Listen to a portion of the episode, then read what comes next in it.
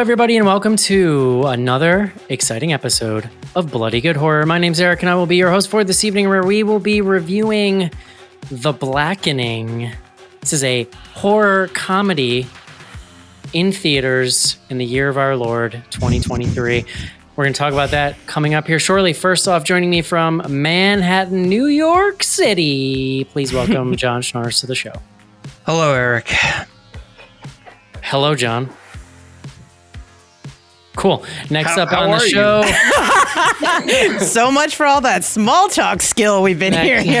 Legendary small talker. I don't like to interrupt Eric's flow. I like to let him run, you know. That's a good instinct, John. Next up on the show from the Bay Area. That's in California. Please welcome Rachel to the show.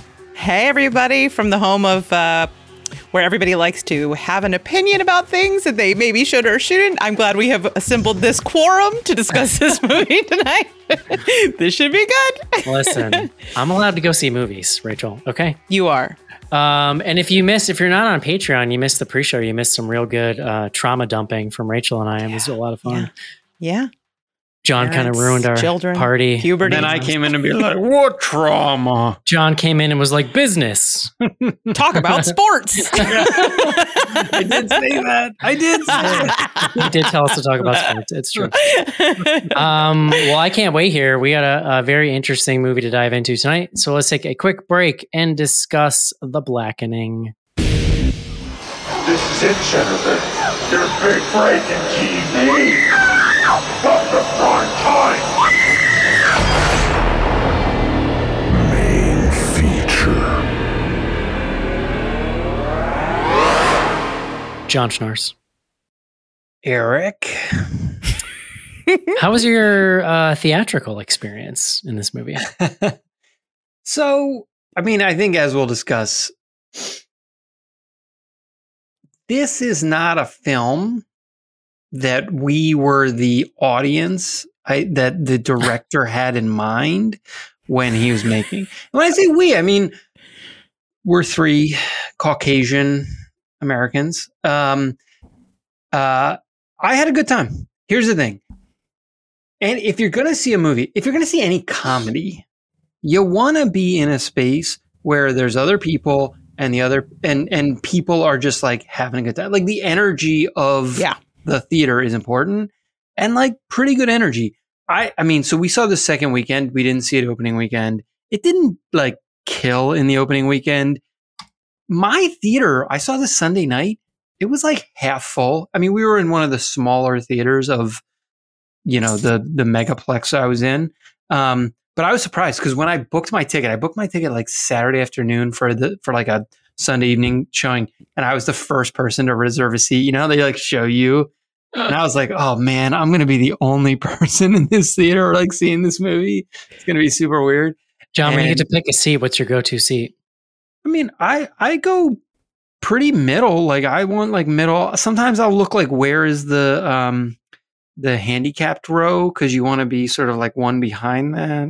Although that backfired against me, I can, whatever, we don't need to get into the handicap right behind like that row can be good, unless if the theater's too compacted, you can sometimes be too close to the screen when you're there. So in New York, and I don't know, I'm sure there's like counterexamples people give me. It's almost like it's almost hard to get too close to the screen. Like very few of the theaters, even the very front row, it's not that bad.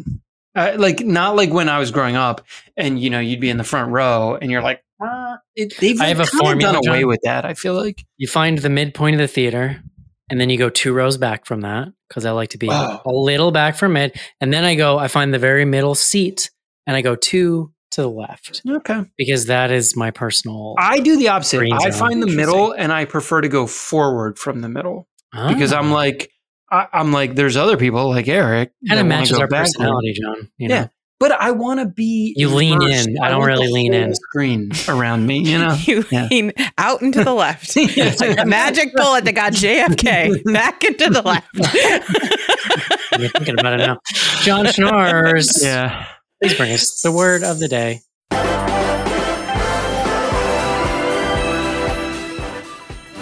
Eric, today's word is Sambo. Sambo, Sambo. I did email you both just to check to see if this was appropriate, but I mean, it's certainly relevant because this is a word that is used frequently in this film. It is a word I was familiar with. I certainly have never used because I knew it would be impolite to use in virtually every setting. Impolite. But it's also like not a popular or like common word anymore, and so I don't know, like, or at least like it's not something you like hear regularly. So Sambo, it's more like a historical pop culture thing at this point. That is, it's a historic racial slur, is what I would say. It's interesting to me that they presume you know about it in this movie. Not that you like really need to know that much. Like you can still, but you do younger there are audiences. Context clues. But like, do younger audiences? Younger people are not smart. Right? No, but well, all right. Sorry, hold on. Just to respond to that quickly, and then let me actually do the definition. There's a lot of things in this movie that I sort of like knew about, but I actually don't know if they are more relevant or familiar in like Black culture than like as we joke about on the show, I'm not like on the internet that much. So like, I'm not always that. Yeah, me neither. But then like, there's like, the other thing I'm not that in touch with? Black culture. Like I'm not like, I pick up like what's in the sort of like ether here in New York City. Like I live in Manhattan. Like, so like, I'm like exposed to a lot of different. Have you ever been on Black Twitter, John? I already know the answer to that question, but Eric, I'm not on Twitter. Like I'm not on Twitter, period. So I am familiar with the idea that Black Twitter is a thing. Period with a T. Yes. No. There's a joke about Black Twitter in this movie that like I like chuckled at, although it's like a little, I don't know, whatever. We can talk about it. In any event, Sambo, a derogatory term for a Black person. That's the first definition. It says, and this is on the Google define thing. It says offensive, a derogatory term for a Black. It's like, okay, thank you. Historical. It says historical. A person of mixed race, especially Black and Indian or Black and European blood. Okay. The origin. So there's two different origins. And I looked at the Wikipedia briefly and it's sort of similar. Like there's like whatever, it just like kind of came out of culture, but from like a bunch of different directions. The one Fula, F-U-L-A is the origin. Fula is like the language. The word Sambo means uncle. And then also in American Spanish, Zambo, Z-A-M-B-O, a kind of yellow monkey, which obviously that is like super, not appropriate. So the word Sambo is used, it's like around the like mid 19th century. So like 1850, Uncle Tom's Cabin, the word Sambo appears. And it's like right around then is like the first official uses of it. And obviously it's passed through, culture and literature in like more or less inappropriate ways since then. But here we are, and it's been appropriated as part of The Blackening. There it is. I mean, I think it's interesting that it was initially appropriated by racists. Like that is an interesting sort of arc that I think. Mm-hmm. So then in the movie, you can tell us about The Blackening, John, but there's well, first of all, it's kind of what the killer is like dressed as, right? Like that character, the mask, the blackface, sort of, And also the game. There's like this centerpiece to the game that talks, and it totally just is that character. Yeah. Mm-hmm. Tell me about The Blackening, John. Okay, The Blackening, comedy, parody, film, directed by a gentleman named Tim Story. I don't know if you guys looked at Tim Story. Director, for me, most iconically of The Barbershop. Mm-hmm. But he's directed a ton of stuff. Like, it's like truly, a wild list. I don't know. Like, I mean, his probably the biggest budget thing he did was one of the Fantastic Four disasters, which obviously there's been a lot of Fantastic Four disaster movies. He did. Be more specific, please. Yeah, right. Which one? 2005, I think, was the Fantastic Four. He also did Fantastic Four: Rise of the Silver Surfer, 2007. So, okay. So I guess multiple. He's done Ride Along. He did. I think he did Girls? No, he did not do Girls Trip. I think one of the writers of the film wrote Girls Trip. He did the Tom and Jerry movie. Did either of you see the Tom and Jerry movie? No. I didn't know there was one. Yeah, we had a good time. It was a pandemic delight for us. I think it CGI? Well, yeah, it's like real world action, and then Tom and Jerry are like cartoons. I don't remember. It's like a chipmunk situation. Yes. Got it. I don't have a scintilla of recognition that ever happened and was real. It happened during the pandemic. So it originally was supposed to go to theater. I think it did go to theaters in 21, and then it went direct to Max. In any event, I thought it was good. He did the Shaft reboot in 2019. In any event, he's done a ton of stuff, a lot of comedy. This is then co-written by Tracy Oliver, who was the woman. She did Girls Trip. She's done a bunch of other stuff. And then the other writer is Dwayne Perkins, who plays Dwayne in the movie. Mm-hmm.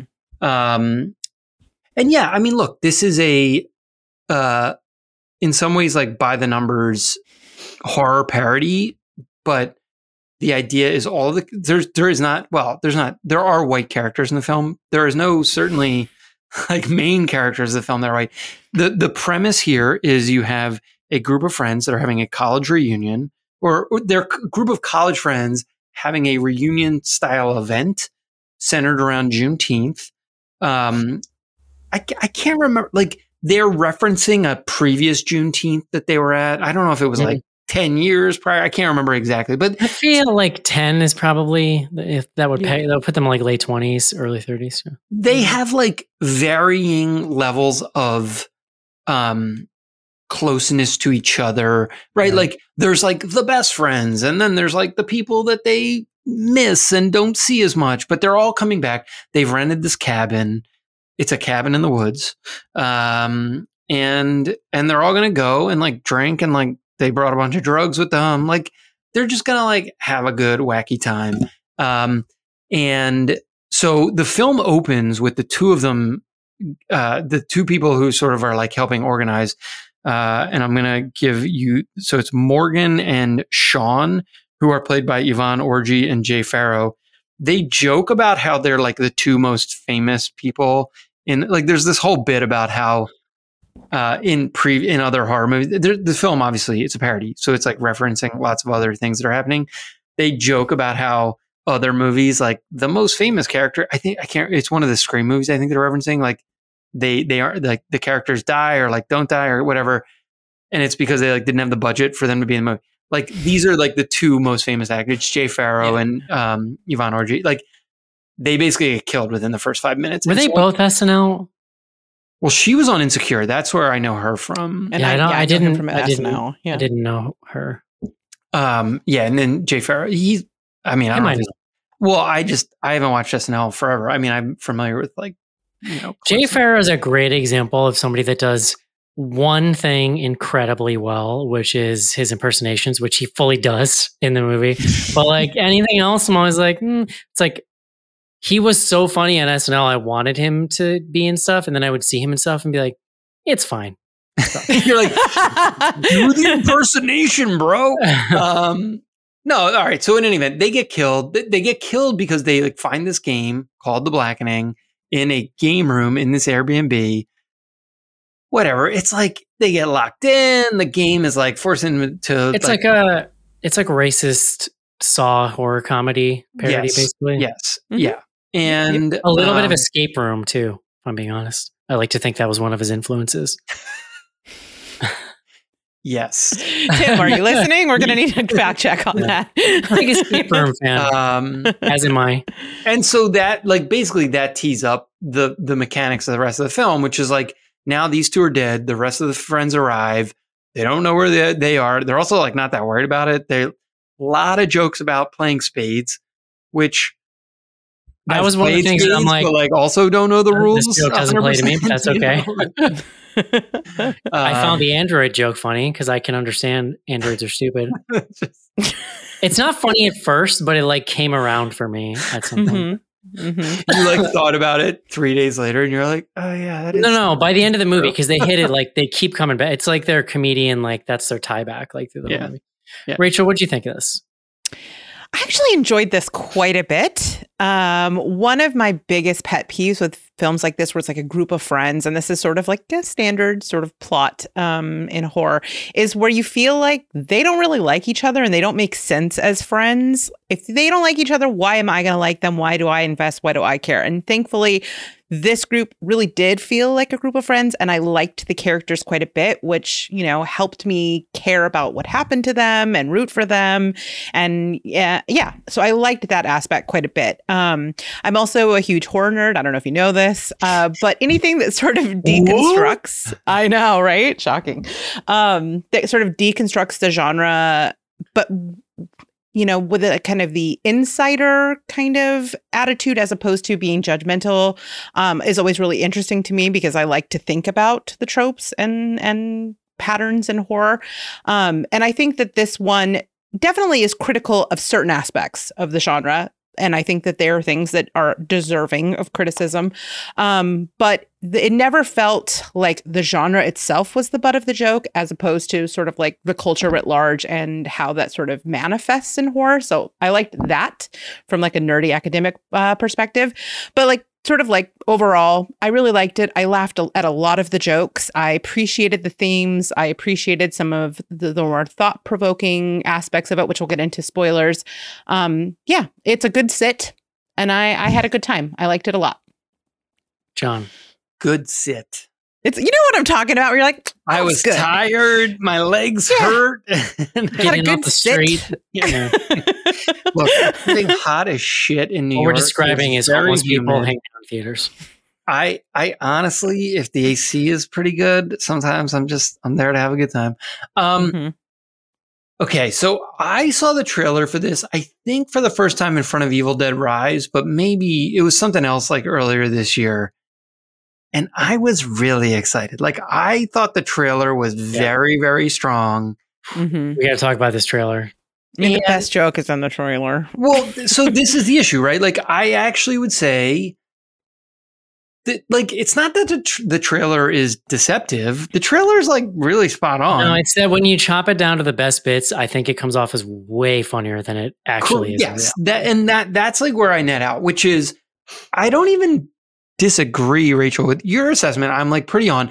I think it is a very shaggy friend hangout type of movie.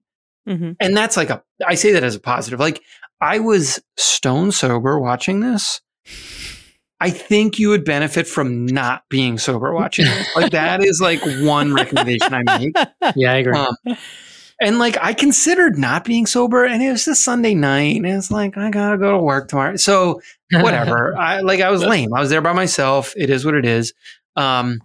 So that's part one. Like, I freely admit that there is ways of viewing this that were better than the way I viewed it.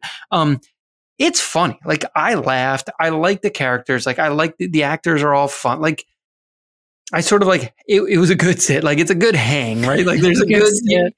Yeah, but that's such an old person way to put it. I love it. It's not a good sit today. It's not as punchy as I wanted it to be. Like, it's not like episode of 30 Rock funny, where it's just like joke. There are some really good bits. Again, like the actors are all like doing the, but it's shaggy in a way that, you know, it is what it is. Your point about, so for me, the idea, like horror comedy, there's always this, you got to figure out where you are on the spectrum of like, how much horror are we doing and how much comedy are we doing? I agree with you. It definitely is not, horror is not, the horror itself is not done for jokes.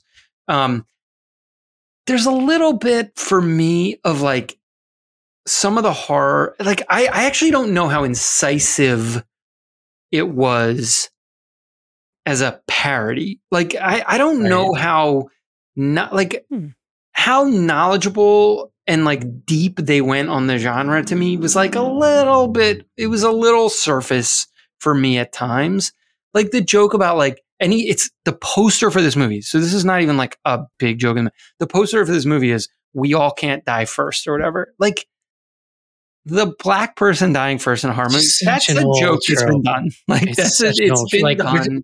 You're talking about people in 90s movies were joking about that. Yeah. That was like 25 years ago. And again, like, that's fine. Like, and like, I actually don't like, is it still true? Like, is it still like an accurate trope? Like, I don't know, but it, I don't know. In any event, like, I had a good time. It was, I was let down, and I would say I was let down primarily because my expectations were very high from the trailer. That's like my takeaway, and then we can get into it from there. That's fair. Well, as a fellow white guy, John, no, I'm just kidding. Yeah, no, tell me what your white man you know. Quiet, everyone. A white man is speaking. I will, to say something nice about this movie, I agree with Rachel. It's a good sit. Now, it was a good sit because I think like all of us had similar experiences, very different like theater makeups than what we normally see. Like I was not in a packed theater, but it was mostly Black people in the theater, and they seemed to like, the people there seemed to really enjoy it. Like, and in a way that was helping me appreciate some of the stuff that I just wasn't enjoying as much. This movie feels like someone wrote this script in 2003 and it's been sitting on a shelf. And until somebody presents me with evidence otherwise, I refuse to believe otherwise. Because well, in 2003, I think Dwayne and Tracy were like in their teens. To see, and again, like I will say, like I just allowed myself to get hyped up. The trailer makes this movie look so much funnier than it actually is, because the problem is like, it's not one of those comedies where every joke is sitting at 80% and then sometimes they're going to 100. It's like some jokes are at like 90 and like for me, the majority of the movie is at like a 10 on like the joke scale. There's just your word shaggy, John. There's just a lot of, it's like not good comedy writing. I don't know. It's like now that I believe that's even baking in some like room for some of it, obviously can be about cultural things over my head, but the funniest bits are when it's really drilling in on the wider culture stuff. Like the whole thing about the killer forcing them to pick like who's blackest or like who's whitest, that's a point in the movie where things start working because they've put in the work on each of these characters, and then seeing them kind of duke that stuff out is really funny. Unfortunately, that's like, all of that's in the trailer. Who's the all blackest, that's in the trailer again. The trailer. Yeah. So this movie to me feels like it was shot in like 2003 and put on a shelf. Like everything about it feels old. Hold on. I did just check. I'm watching a Saw parody in 2023. Dwayne, one of the co-writers and the one of the stars of the movie, born in 1990. So in 2003, he was 13. Just like, but I'm just saying like Saw literally came out in 2003. So to be seeing a parody of it, I feel like I took crazy pills and I went in a time machine. Like there is something about it to me that feels like very dated. And I don't get a lot of like that part of the setup, like where it shines is I think where it's like really being funny about racial differences. That's how I feel. I don't think it's a super funny movie. Eric, have you seen Barbershop? Are you familiar with the film Barbershop? No. I do like Friday, not the same thing, but I'm a big Friday fan. Fair. Well, you would have survived the game. Congratulations. Yeah. I think in the end, a thing that helps it. First of all, the movie massively picks up when the whole group starts playing the board game. Like all those questions are pretty funny. Yeah. And again, like there's some tension. The first half an hour of like getting to know everybody, it does pay off in the end, I think, because they play off those relationships, but it's so long. And I'm just like, can we just like get to the board game part? And so this for me was some of the like not, they didn't have a clear idea. Wow. Okay. When you're like making a horror comedy, you sort of have to decide like, are you making a horror movie and then it's going to be funny, or are you making a comedy and it's just like, who gives a fuck then about like some of the horror mechanics? But right. Like the plotting of this is very bizarre, right? Like Eric, you mentioned it picks up when they play this game. There's this moment where they all get locked in the room and they're playing the game for like, I don't know. It's like 10 minutes. It's like it's a good scene. It's very punch. It's very dialogue heavy, but all the characters involved, there's like lots of jokes flying around. But then they get into this like extended, what are we going to do? Like, who's the killer? Like, we got to, you know, and it like loses momentum and fractures in like weird ways. And for me, a lot of that came down to like the screenwriters and or just like in the development process, they didn't like tighten up exactly what they wanted. Like, where did they want the tension moments to hit? How important were those moments versus the comedy moments? And so it like, it just, the part where when they split into groups, yeah. It's like so wacky. There's like, I don't know. And whatever, as like a horror viewer, like none of it is that interesting or surprising. I don't know, Rachel, you mentioned like, I'm curious, like what are the parts for you that you felt like they were commenting? Did you feel like they were commenting on horror? You mentioned like, do you feel like they were commenting on horror in a way that was like, oh, okay, interesting, or playing with it more?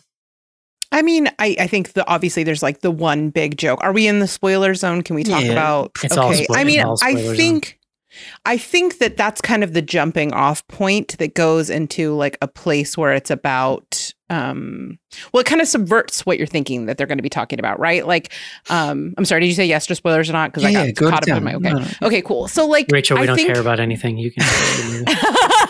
All right. Fair enough. This is the nihilistic horror podcast. I will say, I think there's a less interesting version of this movie where it's just about like Black people versus racists, right? And instead, which, you know, fair, valid, accurate. But what I think this movie does is it takes that sort of jumping off point. And then instead of exploring Black-white dynamics, it explores Black dynamics. It's about their own divisions and the things that, yeah.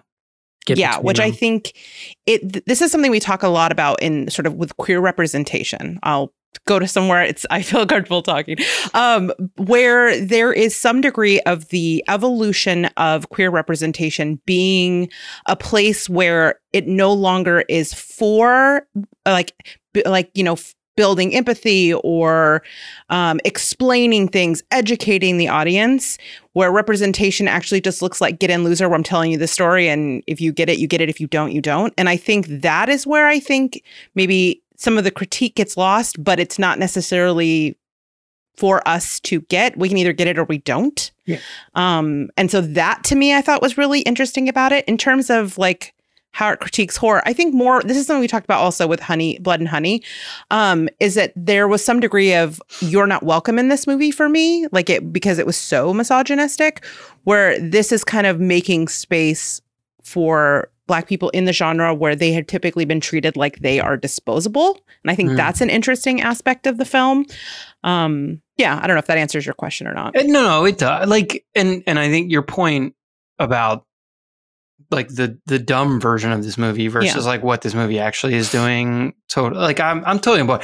And to Eric's point, the audience that I was with, like people seem to be having a good time and like enjoying it away. So like I, as a white viewer, I sort of like, I'm there as a horror viewer. Like I'm there to review this as like a horror movie. That's like the frame I'm bringing. It's like, it's kind of the least interesting frame potentially to try to like talk about this movie. And so I get that.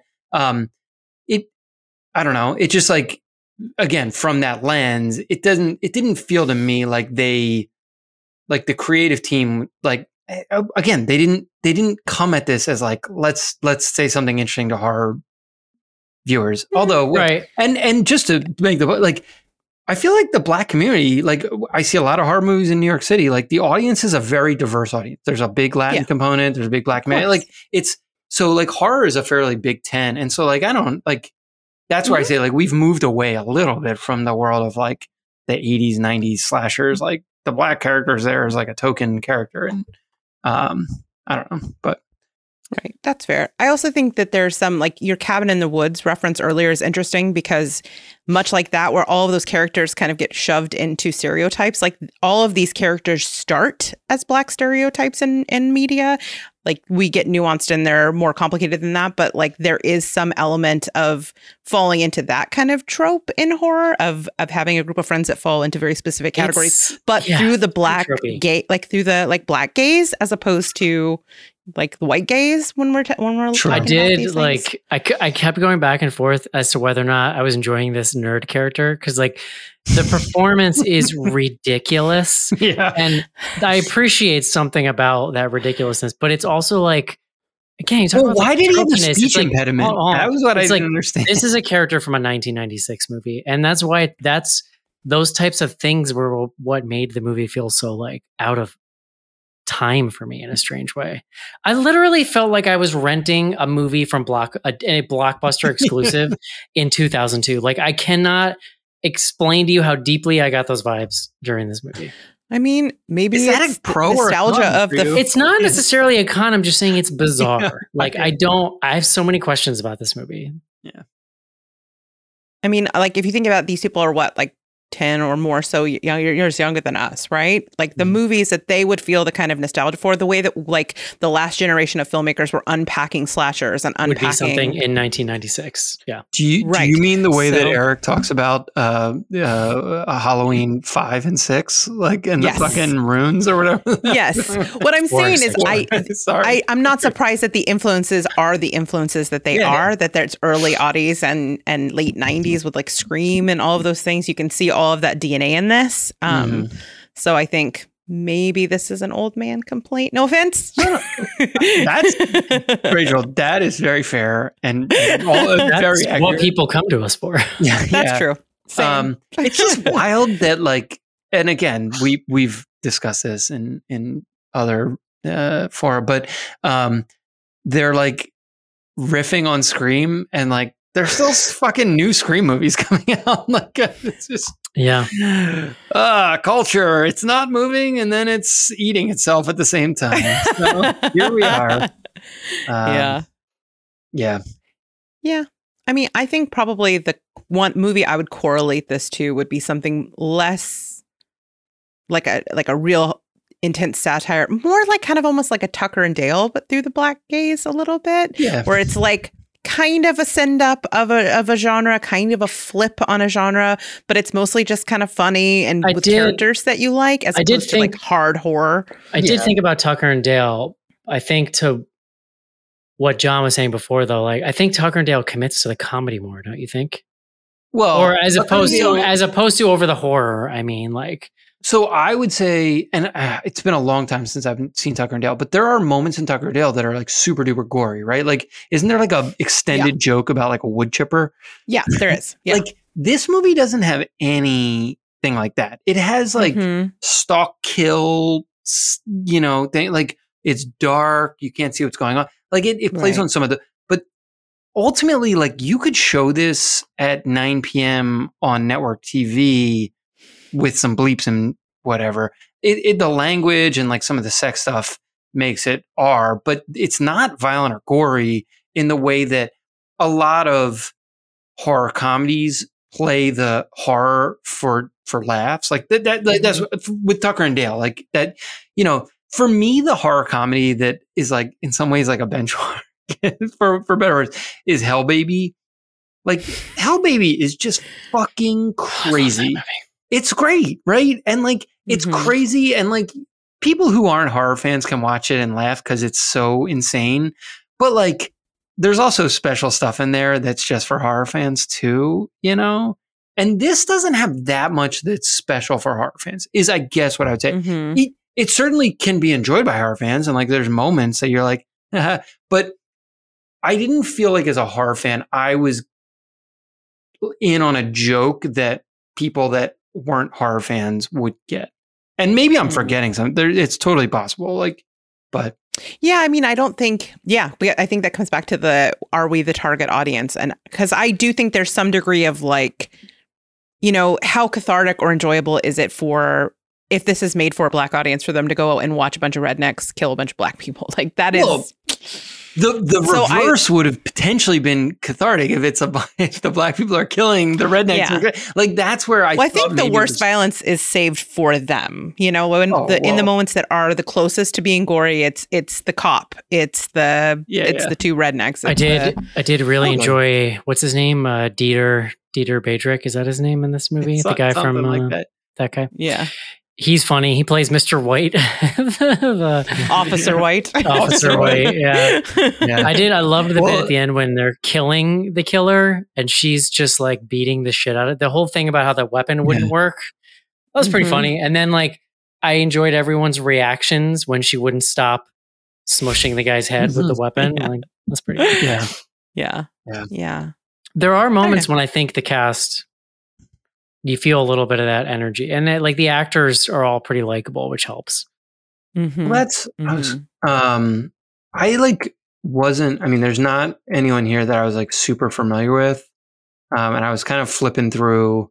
No, I don't think I knew anyone. I thought the nerds kind of felt Jermaine familiar. Fowler, and Jay Pharoah. Yeah. The original two, like the first two, but they again they like made jokes about them being like the most famous. It wasn't like I didn't place any of the other folks as much, but they were all. I mean, but again, that's like what you're hanging this movie on is them having a good time and you're having a good time with them to a large extent. Mm-hmm. The nerd character, what the hell was his name? I keep wanting to call him Carlton because obviously it's just like so they kept all calling. Honestly, it's like if Carlton and Urkel had a baby. It's like very that's in like suspenders and like but Clifton. It was so weird. Like that's Jermaine Fowler. He they didn't. None of them knew who he was. Like the fact that they weren't questioning more why that dude was there was a little like, all right, it was a little bizarre. But yeah, I don't even remember what his motive was. Or they embarrassed him in a card game or something, right? Wasn't that what it was? Well, that was at the original Juneteenth celebration 10 years prior. Right. Yeah.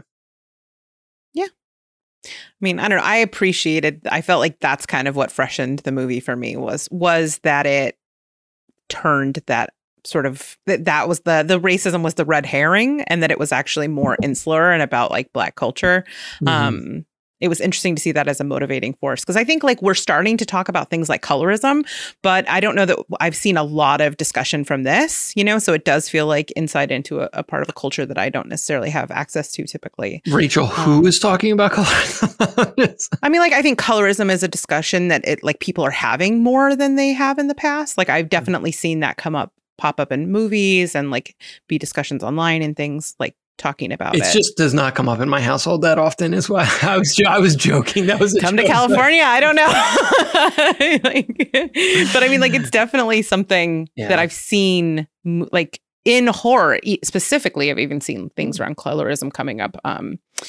So it was interesting to see this kind of end of it of like, basically like not like being the blacker you are, the better within the culture. Like, and I feel like that is the opposite of what we typically hear, especially even within discussions around colorism, right? Like it is such a expression of like Black joy and a pride in the culture. You know what I mean? Yeah. So it's a reverse, and I appreciated seeing discussions around that. Some of the better time.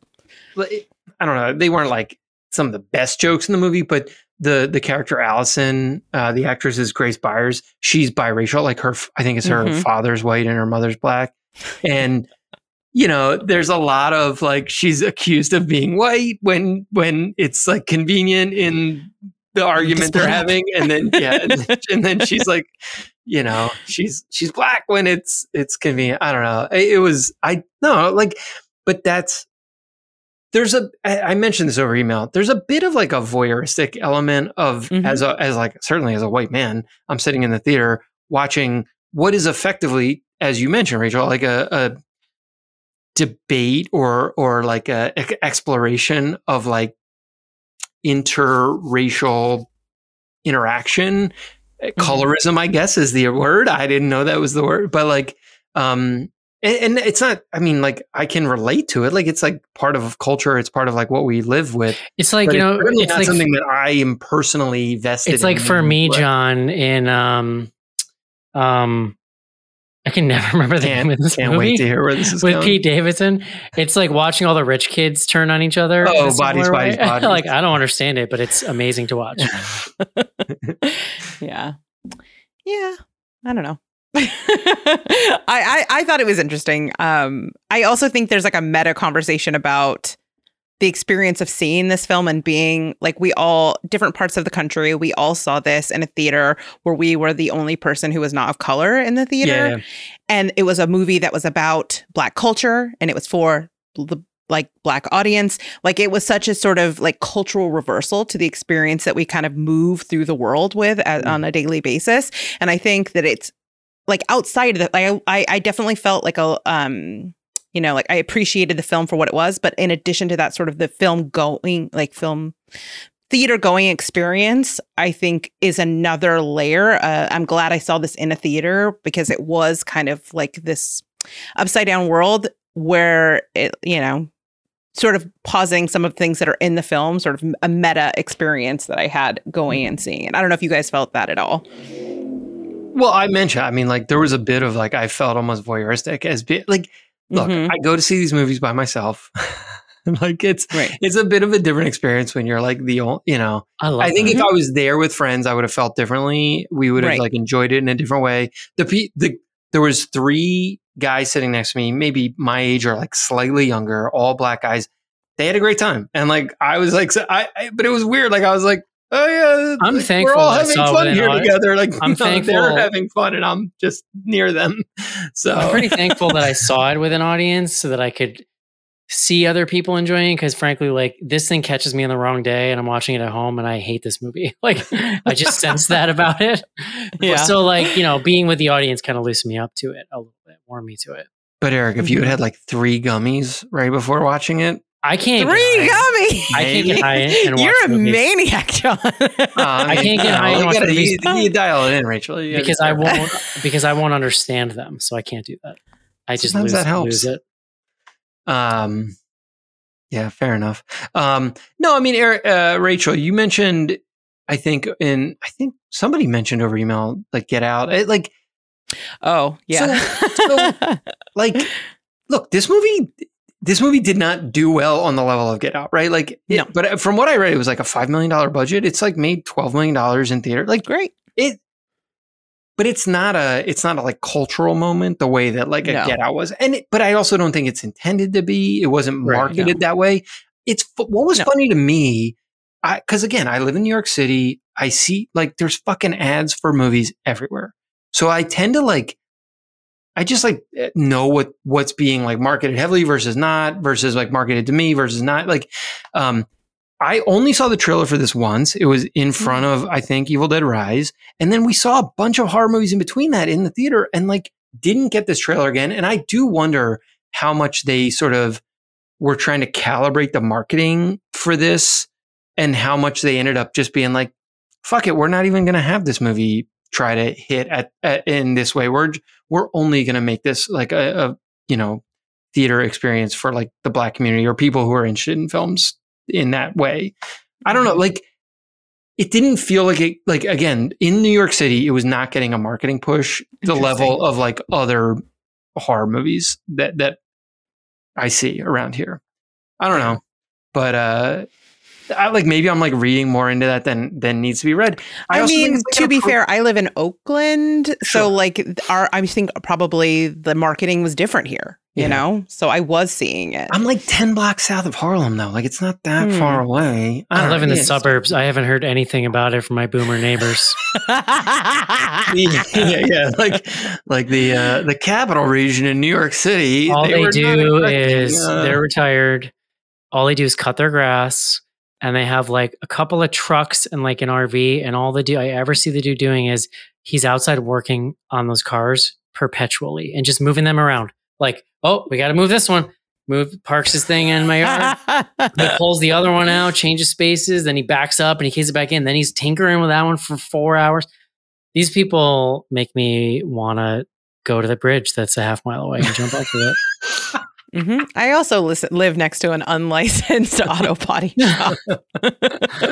Like, what do we call him? The Reverend, because he's always out there with his sermons. It's just fixing and revving away cars all day, and then Monday is their lawn day.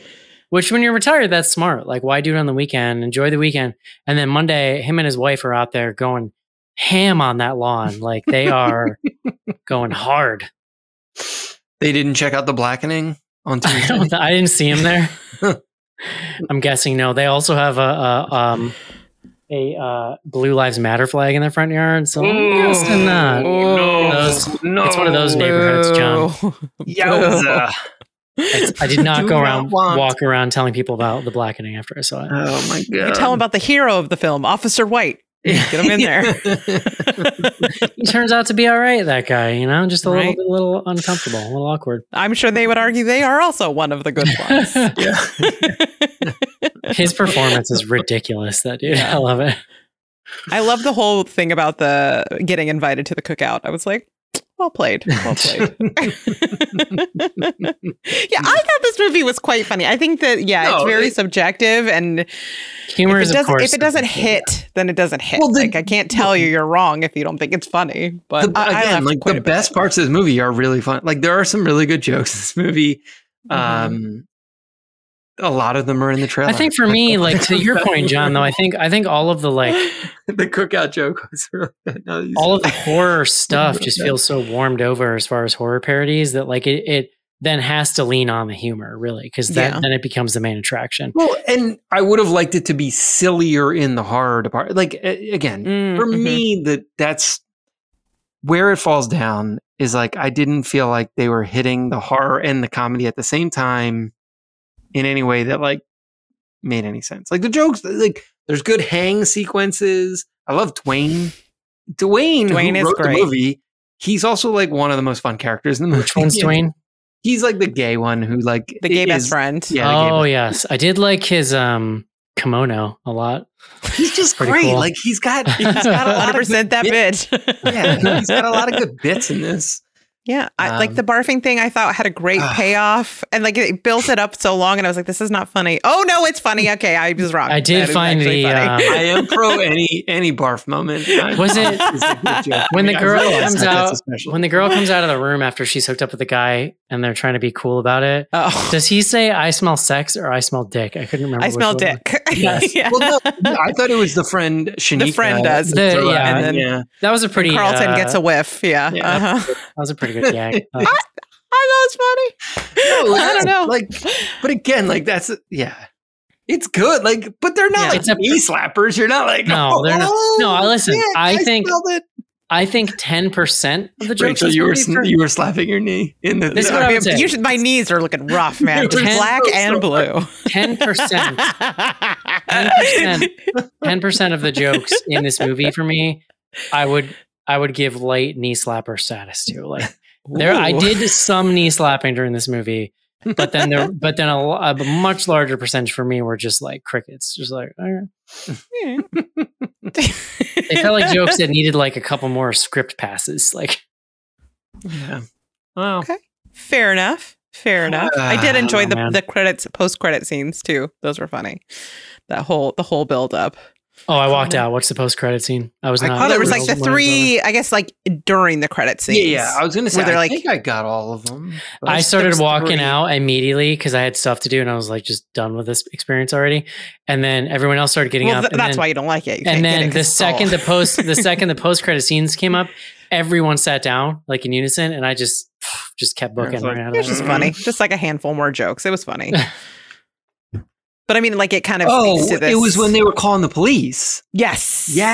That actually was. Yes. That was. Quite it was good. Really funny. Yeah, that was. That whole sequence was very funny. I did. I'm generally anti-credit scenes these days. So interesting.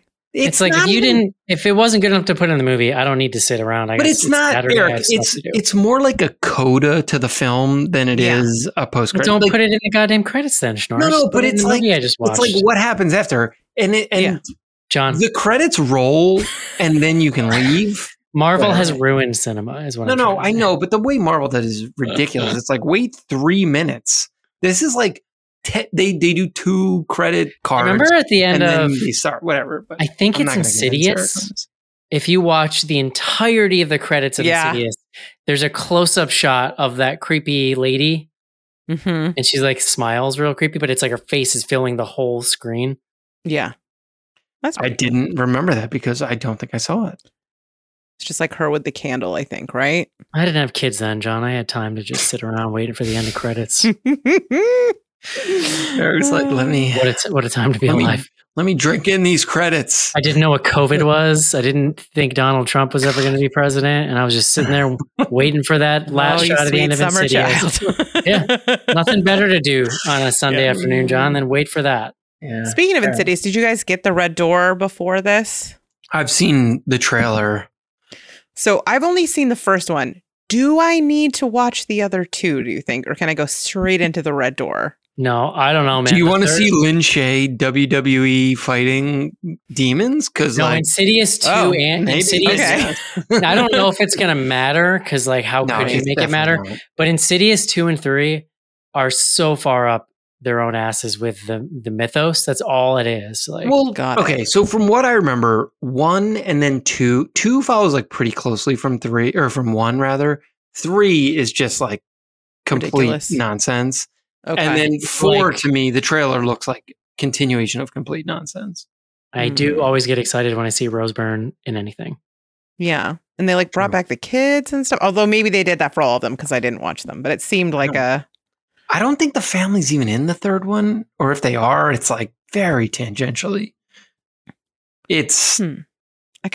Rachel, here's what I'm going to ask. Don't see them.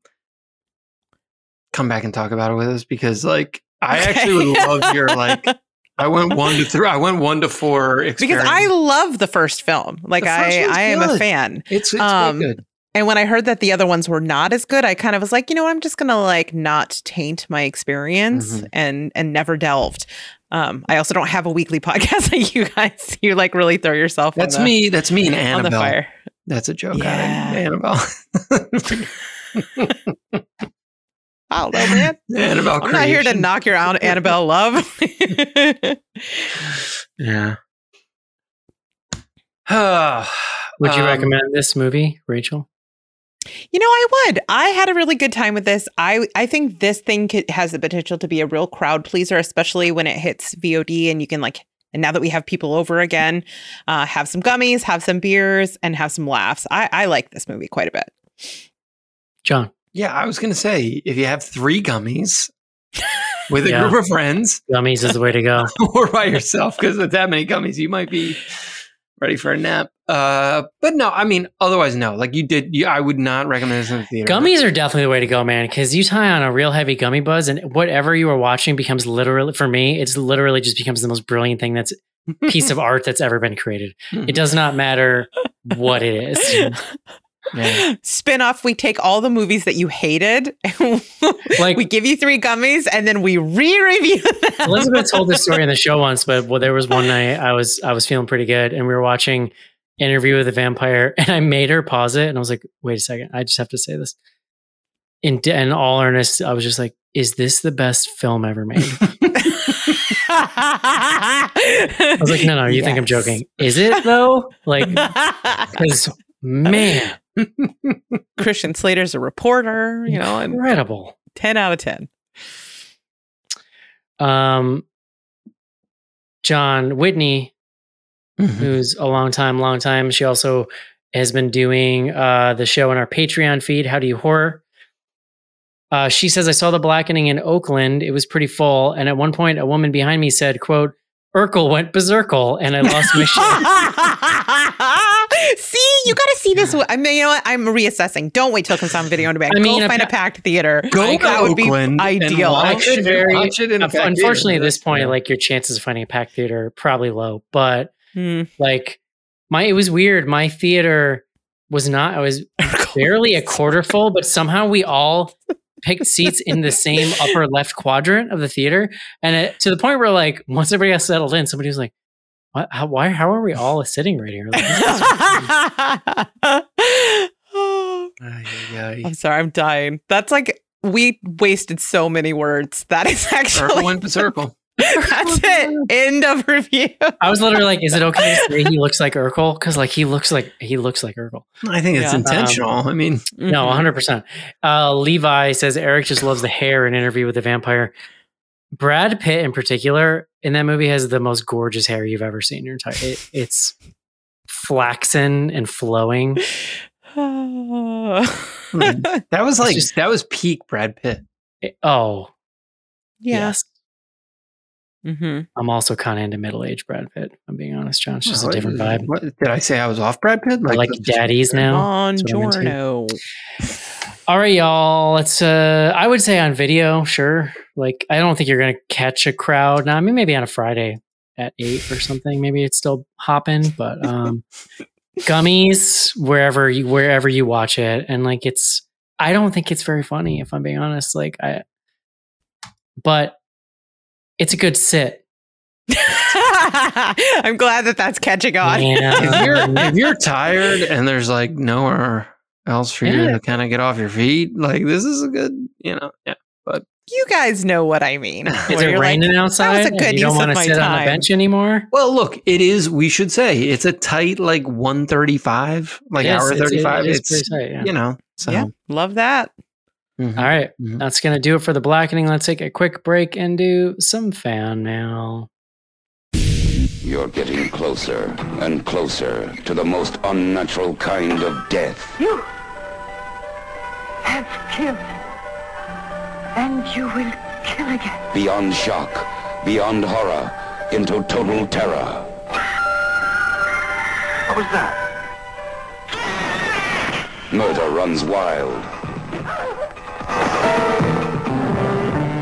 Blood runs cold. Terror runs deep red.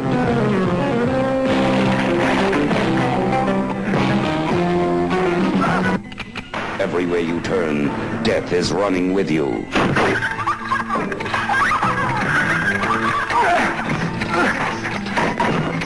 Deep red. It'll put you into deep shock.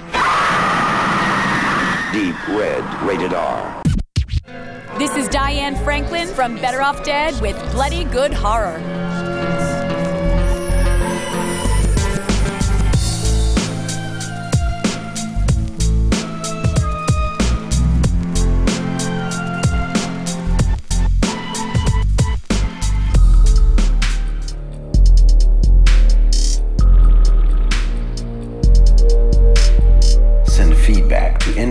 BloodyGoodHorror.com or on Twitter using hashtag AskPGH. Join Patreon to get back episodes and much more. Patreon.com/BloodyGoodHorror.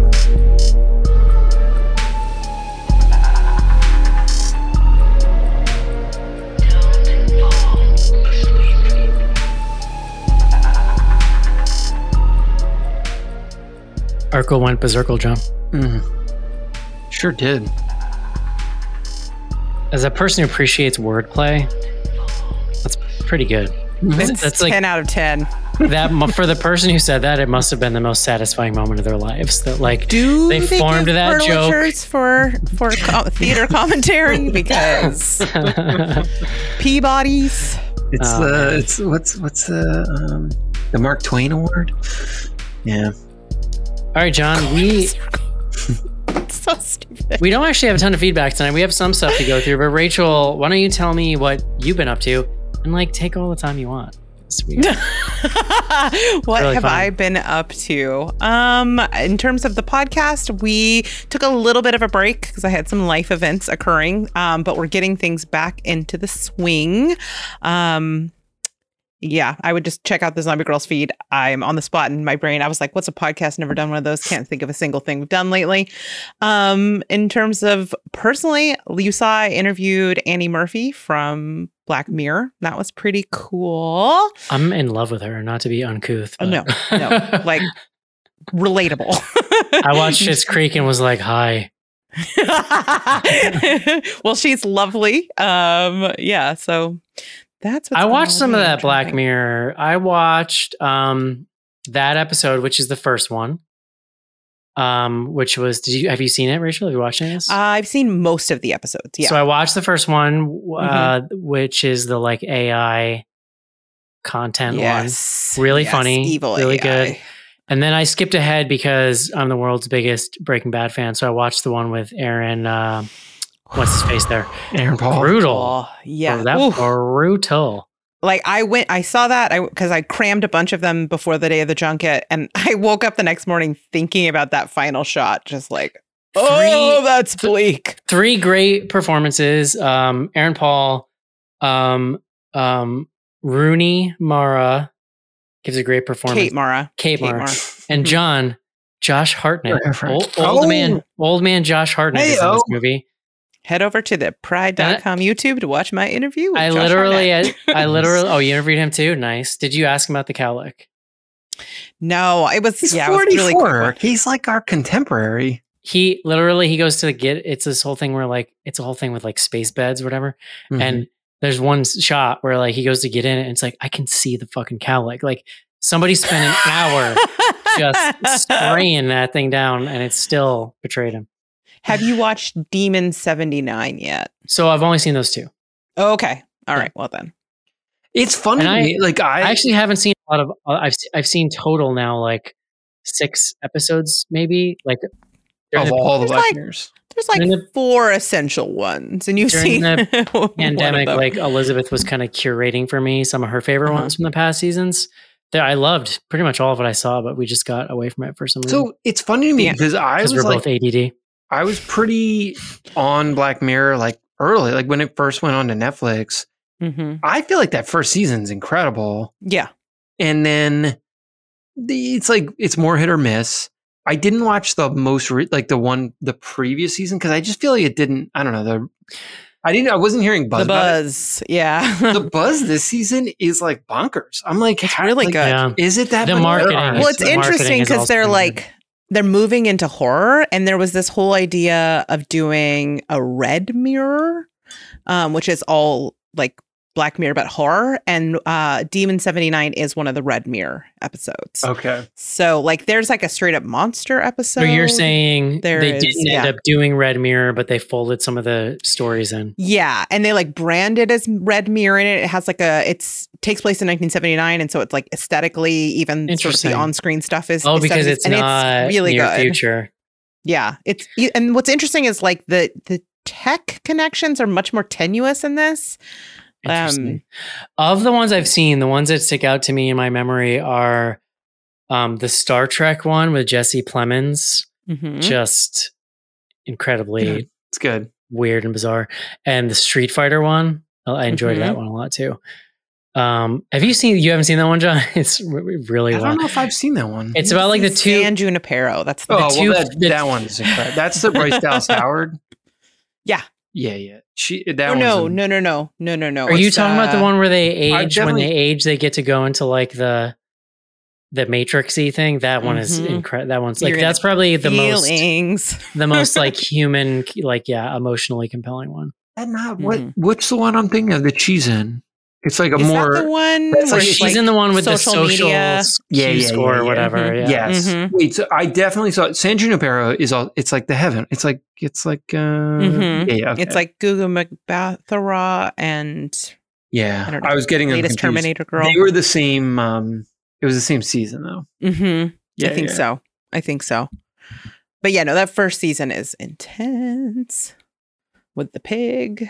Yeah, I need to get back on. That is actually what I talked to Josh Hartnett about, was the pig's episode. That episode is so good. And I never saw that one. So, dude, that's the first. Like, I think it's supposedly based on a true story about a British politician. But it's the funny thing is I hear many people like sharing the same anecdote, which is that they get so into Black Mirror and then would recommend it to like more normie-ish people, and they jump in, and it's pig episode. Oh, it's right out of the gate. Well, because it was the first one. It was like episode one. So if you're Netflix, at least. Mm-hmm. So. And it is the test, right? Like it will divide. Yeah. One audience is like, I'm in. The other audience is like, we're not friends anymore. I would recommend it. Good times. Love it. info@bloodygoodhorror.com. John, I make music sometimes. I know that you know this because you listen to it all the time. Power user. I am subscribed. I'm subscribed on... I appreciate that, John. Yeah. Check me out on Spotify. HY-FY. I make spooky synthwave music, John. Yeah. check it out. Twitter, hashtag BGH. Still going, apparently. Barely. Not a lot of people using it these days. Rachel, are you on Twitter still? I mean, professionally, yes. Okay. Personally, I'm like, you're a bellwether for me. I feel like when Rachel's like, that's when I'm. I mean, I was just talking about this on Twitter. You say you meant we're talking Indiana Jones, right? Yeah. I do not. You and Rachel were talking about it. I do not in any way, shape, or form understand Indiana Jones love or nostalgia. Really? It is by far the most baffling pop culture thing to me. Really? Okay. Like that was like a mind blower as a kid. I had a Viewmaster of Indiana Jones that I would just go through obsessively. I had a record. Yeah, that was I got obsessed with archaeology. Like I wanted to be an archaeologist when I was a kid. I was watching someone on Twitch the other night play through a 90s like LucasArts adventure game of Indiana Jones. Those are great. Yes, I've played this. I've seen this. It never hooked me. The first three movies are incredible. I like Temple of Doom to a degree, but it's also a movie that is so disgusting. I have trouble watching it. Like it is a little like when it makes me the whole movie makes me uncomfortable. And it's pretty racist. It's grim. It's just a grim fucking movie. It's all a little. Yeah, I mean, it's of its time. Look, listen, I can watch a thing of it. It's a lot of cultural artifacts. I can very much now. We're like, I can very much watch a thing of its time, and I very strongly believe that it's important to keep that stuff around so that we can understand how opinions have changed. Because oh, for sure, we know it. I'm not saying get rid of it. I'm just saying let's call shenanigans when we see them. Now you got me off on a tangent. Because the thing is that like we know it all because we lived through it all. We saw the attitudes change, but it is extremely short-sighted to say just cancel everything that's old or bury it on streaming platforms, edit the shit away, because all it takes is like a single generation for younger people to be completely out of touch with how fucking whacked things used to be. Yeah. Like it is important for older generations to have access to see the where it was and the evolution to where we are. It's the only way you can understand the language you're using, I feel like, in some way. Yeah. So I can't, my point being, did you get on to Indiana Jones on the first? Because we were talking about Temple of Doom. Somebody mentioned Indiana Jones, wasn't it you? No, did I just bring it up out of nowhere? We were talking about Jones. Twitter, and then you went, so yeah, Indiana Jones. Yeah, somebody I don't know, John. This is why I don't do Twitter normally. I was like, wait, what is he getting? How is he getting into it? Okay. The fourth Indiana Jones movie is an embarrassment and a travesty. It's like, you've seen it? Crystal Skull? No. Crystal Skull. Sorry, I had actually forgotten about it. I had blocked it out. It is a disaster. I thought because there's the new one coming out on Friday. No, Dial of Destiny. We've seen the trailer 6 times. I've taken my kids to the movies a bunch recently. I mean, I know Eric, you've also been. I saw Elemental, by the way. Dial of Destiny. My kids are like, oh, this looks so cool. Like my son who's 9 is like, can I watch Indiana Jones? Like the and I'm like, sure, I'll show him all the other Indiana Jones movies. But I'm also like, I don't want to show him Dial of Destiny without seeing the first 3. Because I'm like, I don't want him to watch Dial of Destiny and be like, this is amazing. I'm going to be like, no. Right. This is the prequels, Star Wars garbage. Prequels all over. Yeah. I really have no patience. It might be good. I expect it's going to be bad though. I have no patience anymore for this. And we've reviewed some of them on the show. Like these legacy sequel action movies that all like they are just the most shameless fan service. And I don't mind. We were just talking pre-show how much of a sort of acolyte of nostalgia I am, but like I don't mind if you want to give me the fan service to get me in the door, but give me something better and new or try something. I'm not here for a movie that is just hitting all the beats. And you watch that trailer and you're like, really? Like, this is what we're doing. We're pumping formaldehyde into the corpse of Harrison Ford so we can just do this one more time. Like, I have so many thoughts on Indiana Jones. We do not have time to get into the full Indiana Jones and like what went wrong with that franchise because it was such a vital franchise. Yeah. When it was. Here's why I brought it up, John. Skylar tweeted us about it. I'm about to. Okay. I was like, sorry. We went off on like the most insane tangent. look, like part of the issue, this is like a media Hollywood issue. Like there's no stars anymore. Like Harrison Ford is like more famous than anyone under the age of 30 right now. Like they, when he made the first Indiana Jones, I mean, I don't know, Rachel, like who's opening movies now as a star? No, well, we've talked about this. It's the consequence of the dissolution of monoculture. Sure. Those 90s stars are going to be stars forever. And when they die, they're just going to make AI recreations of them and keep making Indiana Jones movies. No, they're not, because like this movie's going to bomb and then they're just going to be like, we got to let this sit for a long time. When you can just make computer Harrison Ford. Did you watch Black Mirror, John? I haven't, but I increasingly am out on the idea. But what I'm saying is AI, these types of icons, like any of this nonsense. These types of icons, we've got a handful left, but they're aging. These types of icons are not. Like, to your point, though, John, these icons are not being replaced. Like, they're not being replaced by things that feel equally as Tom Cruise, larger than life. Like for whatever, I hate Tom Cruise, but what I understand about him is that he demands to be looked at as larger than life, and he knows he's from that era and still has that, and he knows there's no one else doing it, which is why Tom Cruise is successful. He doesn't fucking use Instagram.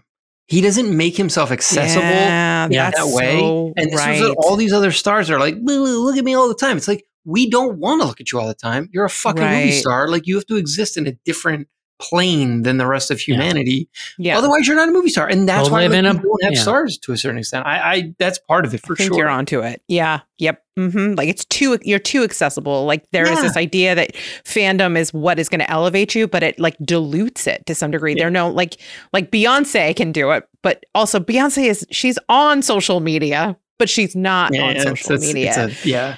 Yeah. Beyonce's as inaccessible today as she ever was. Let's just be 100%. Like, no one understands Beyonce. Right. Like, you are not going to like slide into Nick Cage's DMs. It's not going to happen. You know? Yeah. I wouldn't be so sure about that. Only because he doesn't have them. Not because. Skylar wrote in #AskBGH. I'm really looking forward to the new Indiana Jones and saying that I'm hyped for the new Chris Nolan joint. Skylar. Sorry, bro. Saying that I'm hyped for the new Chris Nolan joint would be a huge understatement. Are there any upcoming movies, summer blockbuster otherwise, that you're excited for? Yeah, sure. I'm like a goldfish. I don't really know what's happening except if it's right in front of me. So I'm not the person to ask this. All right, Rachel, Barbie? You go. Barbie, for Barbie sure. looks fun. Very excited for that. Greta Gerwig. Yeah, I'm not going to go see it in the theater. I love Greta Gerwig, like, I don't know. I'm hoping it's like very subversive. We'll see. But then the big one, speaking of movie stars, people are going to judge me for this, but I cannot wait to get my greedy eyeballs on the next Mission Impossible movie. Like these are the big dumb action movies that I live for. You know what's interesting? I think that movie's going to do really well. I think people are very excited about it. Hot off my Tom Cruise rant, like seeing that all the Mission Impossible, just people not shutting the hell up about it, has made me think like, should I go back and watch these movies? Yes. Like I've never seen a single one. Yes. Oh my God. Then yes. Skip two. You don't need to see two. Two is hot garbo, but 1, 3, 4, 5 now, and the new one, get into it. I do know all the words to that Limp Bizkit song that they used in one of them. Does that count? It doesn't hurt. I mean, okay.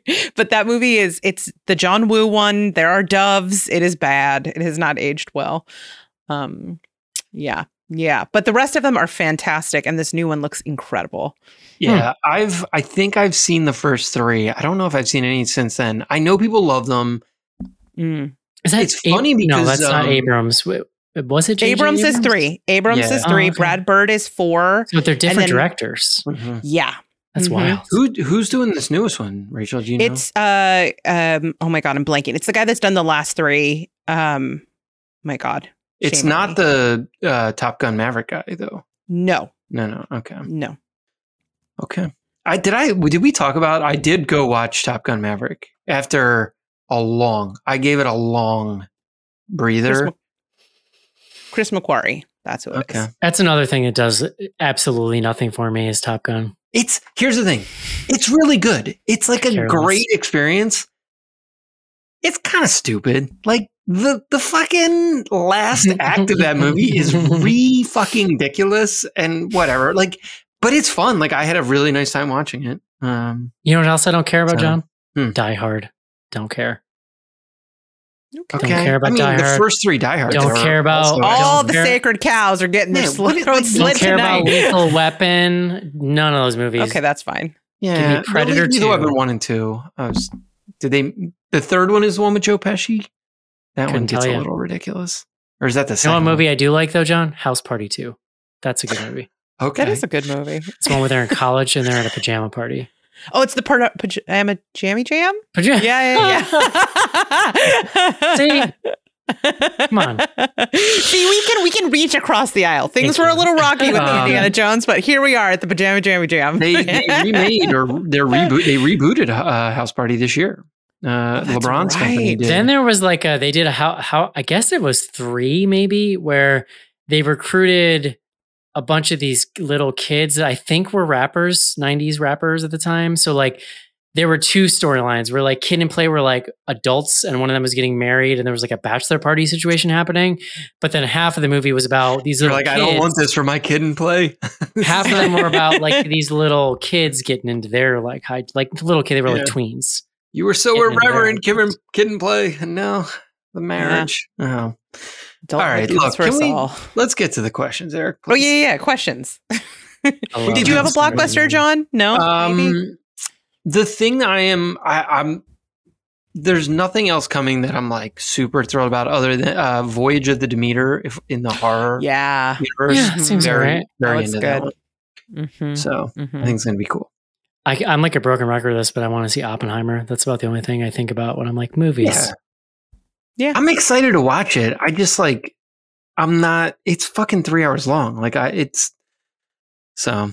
Yeah, he's on my list though of people that can do that, as we went over last week when we did Beau's Afraid. I could look at Cillian Murphy for 3 hours. I think I could handle that. Sure. Yeah. Oh, Rachel, did you know that I worked with somebody who went to high school with him in the small Irish town that they were both from? Well, now I just want to touch the hem of your shirt. And he was like, totally, he was so funny too. He was totally bitter about it. He just like, really? I don't know. There was nothing interesting about him. Like, he's like, if you had like given me a lineup and been like, which one of these people from my school would be famous, I would not have picked him. Of course, he's doing it in the accent, which makes it even better. One of my favorite things is, have you seen the compilations of his face in press junkets where he's just like, like resting bitch face? Does he look like he doesn't want to be there? Because that's my favorite genre, because that's also that's what I mean. Yeah. I'll find you a compilation, sir. You're going to be like, I feel representation matters. That's right. Then I'll understand. What's your favorite horror movie soundtrack to put on during game night? That's a weird. I don't play games with other people, friend. I play games with my kids a lot now. They like board games, so. It's tough for me, John, because the 7-year-old knows how to play and the 4-year-old doesn't, and the 7-year-old's a stickler. So like, I would gladly just give the 4-year-old the cards and the chips and be like, pretend. The 7-year-old's like, that's not how you play it, no, and then the other one's crying, and then. My night's ruined, John. I mean, I get it, but also like that's the whole point of board games. It's like enforce rules. It's like rule enforcement. Just put him to bed early. Rachel, did you have an actual answer to this question that didn't involve children yelling at each other? Sure. Yeah. So I recently played the Thing game. Have you guys played this where it's like, it's kind of like werewolf in that like someone may be the thing and it's super fun. Like like a bonus content, we should totally play a game of the Thing because it gets vicious, but we put on the Thing soundtrack and it was so much fun. Like the vibe was perfect, obviously because of the theme so strong. It is a fun game. Highly recommend. My kids are not ready for this, but it does look really good. It's really fun. Cool. There's rounds, and at first there may be one thing, there may be no things, but then as you go, there's like opportunities for more people to get infected. And then it's like, as the thing, you're just trying to get on the chopper. But then you'll like someone will get a flamethrower and burn someone to death and then find out they're human. It's great. It's super fun. Cool. With the Thing soundtrack, even better. Mm-hmm. I did what I do when someone tries to get me to play board games, which is I zoned out, and I apologize, Rachel. Okay. The second... I'm glad we reached that level in our friendship where you're just like, I'm done with you. The second that someone starts explaining it's not you, it's board games. The second someone starts explaining board game rules to me, my brain turns to radioactive mush, and like, there's just no coming back. Just to be clear, there was never a point where I thought you were interested in board games, Eric. That's you know, that's where we are. I mean, this is how I know you. So Levi's with you, Rachel. Yes, Levi knows what's good. All right. To Instagram. I don't know what that is. We missed this question last week, but I thought it was worth bringing up. What do you fear most about getting old? I knew this would send Rachel into a spiral. Which is yeah, like I'm down the rabbit hole, my friend. Like just entropy of everything. Do you want to really get? You want to really get real here tonight, Schnarrs? Let's do it. Real. Let's do it. I'm afraid of having no money and not being able to support myself, which I think is probably a fear a lot of millennials share. I'm also afraid of losing my mind and not knowing it. That's I'm sure a pretty common fear. Yeah, like bad news, bro. I know. Well, I'm not getting less weird with age. That's normal. That's normal. My issue. I mean, I don't talk about that, but like I run a lot. I'm an avid runner, and it was like I turned 40, and literally my body just started falling apart. And welcome to hiking. Well, and so I'm like, I'm still trying to run, and I am. I'm like kind of getting back now from a point, like a pretty low point about a year ago, but it's taken a long time. What you need, John, is mobility work. Well, I've had to dramatically adjust my schedule. Dramatically being like, instead of running 7 days, now I run 5 days. You need to get yourself a yoga mat and some kettlebells. And start doing some complex, you need to start doing some stretching. If I can show you over the my that's that corner is the it's actually mostly my wife's stuff, but we got all kinds of shit in the old room here. I don't know, maybe it's bullshit. I can only speak from my experience, but collagen was a game changer. Like all of a sudden I was like, I have cartilage again, or at least it feels like I have it again. I've been on and off with collagen and maybe have never stuck with it long enough to see any results because I am big into you take a pill? No, you can do a powder or you can drink a pill. The powder is like vial. It's like whatever. I'm just used to vial health stuff. So I just down it because that's how I like to do it. I mean, just throw it in something gross and it'll just be gross. It tastes like a powderized animal joint is what it tastes like. It depends. If you want a powder thing, I'll let you know which one to, because a lot of them have heavy metals, so you have to make sure you get one that's been tested for it. Yeah. So I've done a lot of research on which ones to do, and I can tell you which tablets. If you want to do tablets, I just know I'm not going to stick with it. So yeah, or John, you can drink some bone broth.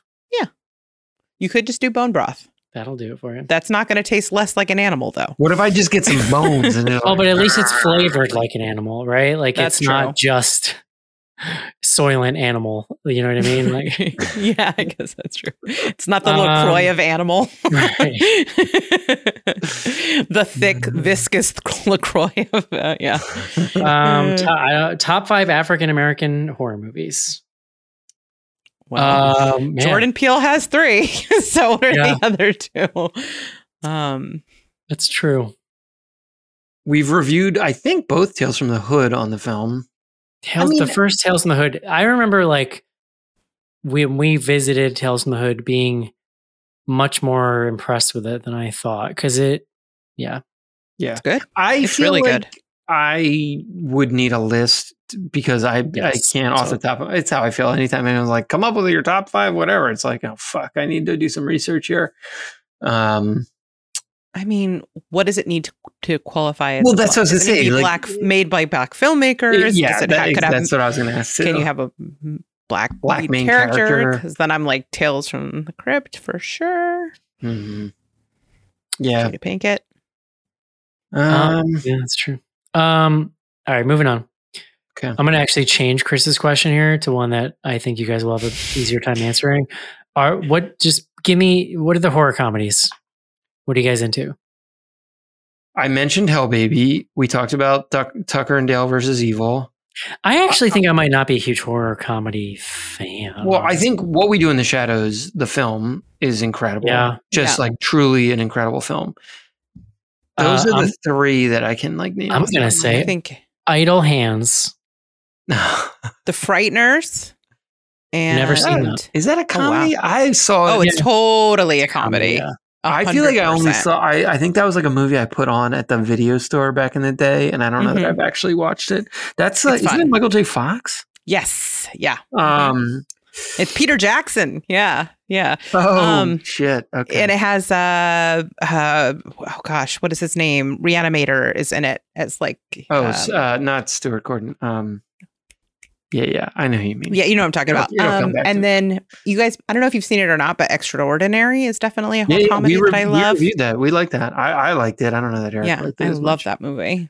They're actually not similar. Is that the one with British? And Will Arnett is in it. Arnett's like he's like an evil sorcerer. Housebound, the movie Housebound. Oh yes, Housebound. That's another great one. That opened up basically all of the Kiwi horror movies. So Black Sheep is fucking incredible. Yeah. There's if you want to go Brain Dead is like, you know. I love Peter Jackson, obviously. Yeah, I love Brain Dead. That would definitely be in my top five. Dracula Dead and Loving It. You know? You know what I watched when I was on vacation a couple of weeks ago was, I hadn't seen since we did it on the show, was Club Dread. And it's like not good. Club Dread was the broken lizard thing. Yeah, they were, and it's like I loved Super Troopers. I just was like, I'm a very basic 2000s white dude. I just loved Super Troopers, and was so excited for that movie. And it's just baffling how terrible it is. Like it's very clear that those guys have been writing Super Troopers since they were like 15 years old and revising that script. And it was like, man, that was their moment. And then they're like, let's make another movie. And they're like, oh shit. Okay. And like, for some reason, three of them have accents. Like why did you all need accents in this movie? Like, I don't understand. Yeah. It's just bad, but Jordan Ladd's in it. So you got that going for you. There you go. Horror comedies. Last question of the night, halfway through the year. How do you feel about this year so far? I am feeling not great about it. However, I'm noticing that I always feel that way about this time. Mm-hmm. And that like the real good stuff is usually saved for late summer, fall. So like I'm holding out some hope. Talk to Me is coming and it's pretty great. So have you seen it? Mm-hmm. Okay. I know a couple times. That's like the saw it again last night. Like where did you say? But it was work. Okay, because A24 bought it out of Sundance, right? Mm-hmm. So I saw it at Sundance and then I saw it again last night, and it's pretty great. I know. I mean, well, that's definitely like on my list. I talked about Demeter. I'm excited about that. The other one, I'm curious, Rachel, what are you hearing about Haunting in Venice? Like it's the third of the. I mean, I don't know how horror it's going to be. I think it'll be fun and charming. But the trailer is super horror-y. Yeah. But I feel like it's going to be like a Scooby-Doo situation. It's just weird to me, like how hard they're going at horror with the trailer. Like I similarly felt the same. Like I was sort of like, what the fuck? It's definitely big, but like for a horror movie, it's an enormous budget, I have to assume. Yeah. The Exorcist remake is coming. No. Have you seen the buzz on that it is? No. But like, guess what? I saw the Halloween movies and they're fucking...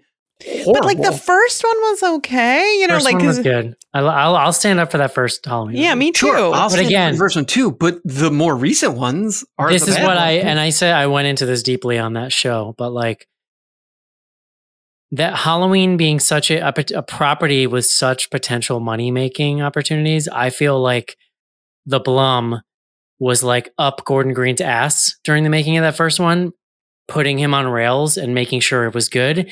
And then when it did gangbusters and you kind of guarantee you can throw out some sequels and make some money, I think he went like, here kid, you drive. And I think he just let Gordon Green do it. And it was, that made it very clear that dude's like talent ceiling. Universal has put so much money into this Exorcist movie. Like mistakes were made.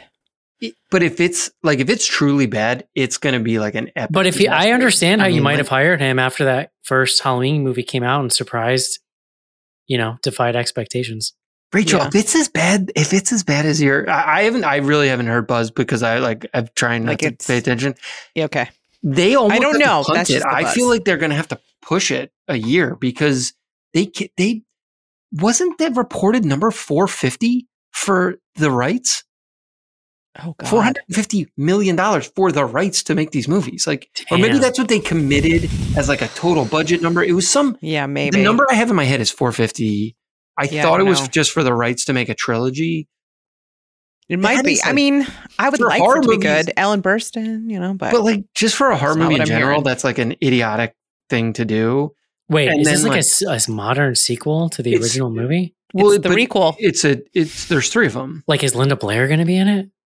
I don't know. I know Ellen Burstyn is, but I haven't seen anything about Ellen Burstyn's alive. Like, she was so old in Requiem for a Dream. That was 20 years ago.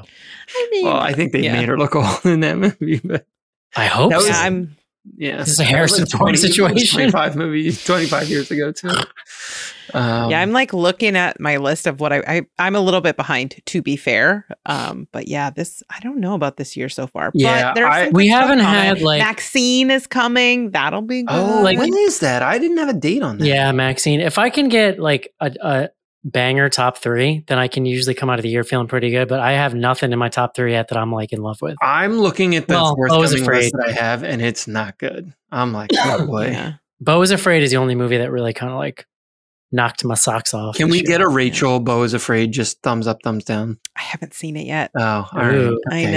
I know. We can't get it. No, I mean, I need to watch it. Would it surprise you, Rachel, that I did relate to a movie about an erotic white guy? But you guys didn't really like Infinity Pool, which shocked me. No, that was high on Eric's list, isn't it? I bumped it up because I can actually remember it. And my number 10 movie, the Kevin Williamson thing, I every time I bring it up, I go, "What was this sick movie? Like, can someone remind me what this is?" So I'm like, you know what? I remember everything about Infinity Pool. You get moved up to 5. No, Infinity Pool's going to end up being high on my list for that exact reason. Like, it is memorable. Like, whether or not I loved every minute of it is a separate question. I'll tell you what I don't expect to be good is Insidious: The Red Door, which when does that come out? 2 weeks, Eric. 2 weeks. Okay, it's actually theatrical this week, right? No. So this forthcoming, we're going to do The Wrath of Becky. Isn't that what it's called? That's VOD. Yeah, yeah. That's a VOD situation. Have you seen it, Rachel? Don't spoil. No, not yet. No, I won't. It's one that I've been looking forward to because I like that first one. Yeah. And it's like, is Kevin James like, dead? Would you be surprised that I responded to a movie about an angry teen girl going on a murderous rampage? Didn't she explode Kevin James's head? Like, his head literally? I think it's a teenager taking out a bunch of Nazis. I'm like, is this? I do think it was fun. I do think it's a super interesting property. That's my ASMR. It's a super interesting property to get a sequel after this amount of time to revisit this character as like a teenager. Like, I'm pretty intrigued by whatever that is. Mm-hmm. Love it. All right. I'm also really curious about this new Yorgos Lanthimos sort of Frankenstein film. That looks like it's up its own ass in exactly the way I like a movie. It's like, what was the name of that movie? Something like Sky, something in the World of Tomorrow. You remember it was like all... Yes. Oh my God. Yes, I do remember this with Angelina Jolie. Yes. I have not thought about that since I walked out of the theater. Crazy? I don't know. I mean, John, it's Yorgos. You eat a couple gummies. I bet Sky Captain's the best movie ever made. It might be. Just saying. It might be. I bet it's no, look, I'll give Yorgos is on my list. Like Eric's been making his list. Yorgos is on my list. Like, yeah. So I'm there for it, but it also it looks wacky. So. Yeah, but I don't know. I like it when I like it weird. I don't know. That is my kind of, like I said, up its own butt kind of movie. Yeah. Or what do you call it? Fart smelling? Yeah. That is the fragrance of farts I must enjoy. Rachel, what are you doing when your head is up your own butt if not smelling your farts? It all tracks. Yeah. There I mean, go. Sure. They say stop and smell the roses. I say no. Farts, stop and smell your own farts. Get high on your own supply. All right. That's going to do it this week for The Blackening. Next week, The Wrath of Becky. We're getting into it here. Summer movie season. Hope you enjoyed the show, and we'll talk to you soon. See you. Bye-bye. Oh, bye-bye.